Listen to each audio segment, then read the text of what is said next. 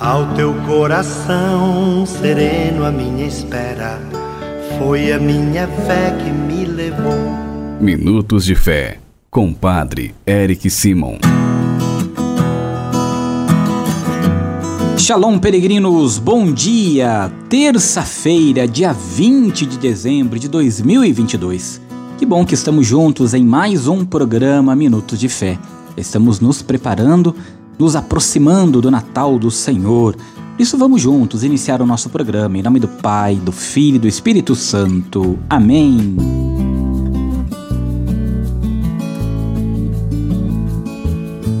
Queridos irmãos e irmãs, o evangelho que nós vamos escutar nesta terça-feira é o evangelho de São Lucas, capítulo 1, versículos de 26 a 38.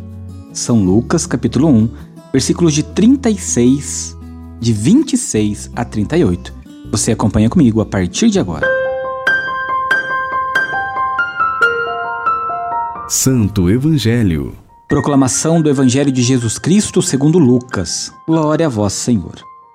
No sexto mês, o anjo Gabriel foi enviado por Deus a uma cidade da Galiléia chamada Nazaré, a uma virgem prometida em casamento a um homem chamado José. Ele era descendente de Davi e o nome da virgem era Maria. O anjo entrou onde ela estava e disse: Alegra-te, cheia de graça, o Senhor está contigo. Maria ficou perturbada com estas palavras e começou a pensar qual seria o significado da saudação. O anjo então disse-lhe: Não tenhas medo, Maria, porque encontrasses graça diante de Deus. Eis que conceberás e darás à luz a um filho, a quem porás o nome de Jesus. Ele será grande, será chamado Filho do Altíssimo e o Senhor Deus lhe dará o trono de seu pai Davi. Ele reinará para sempre sobre os descendentes de Jacó, e o seu reinado não terá fim. Maria perguntou ao anjo: Como acontecerá isso se eu não conheço homem algum?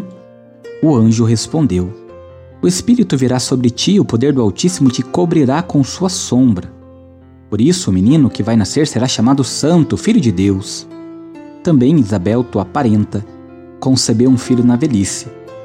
Este já é o sexto mês daquela que era considerada estéril, porque para Deus nada é impossível. Maria então disse: Eis aqui a serva do Senhor, faça-se em mim segundo a tua palavra. E o anjo retirou-se. Palavra da salvação. Glória a vós, Senhor.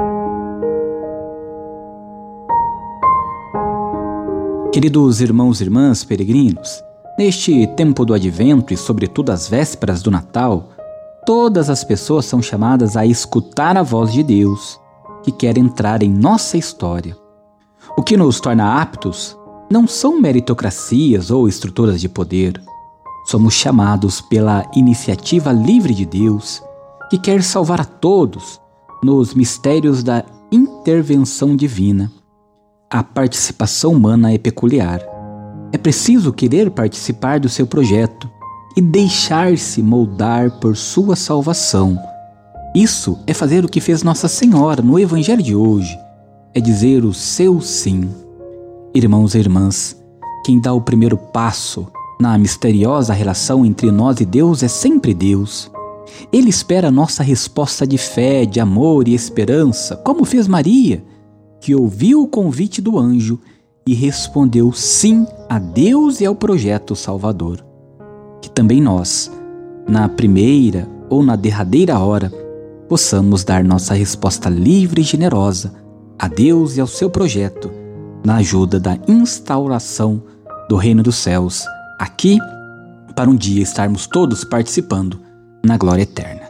Peregrinos, agora você faz comigo as orações desta terça-feira, dia 20.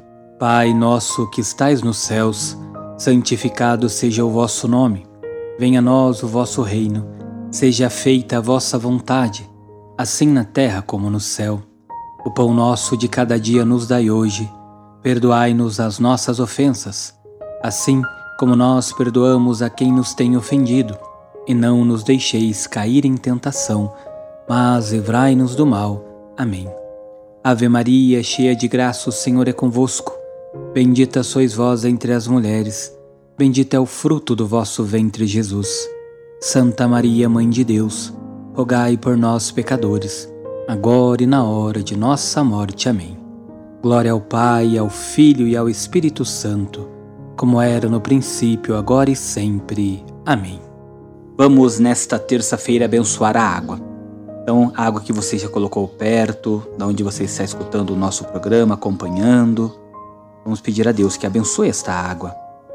A nossa proteção está no nome do Senhor, que fez o céu e a terra Senhor esteja convosco, Ele está no meio de nós.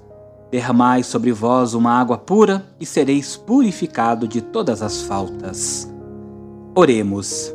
Deus eterno e todo-poderoso, quisestes que pela água, fonte de vida e princípio de purificação, as nossas almas fossem purificadas e recebessem o prêmio da vida eterna.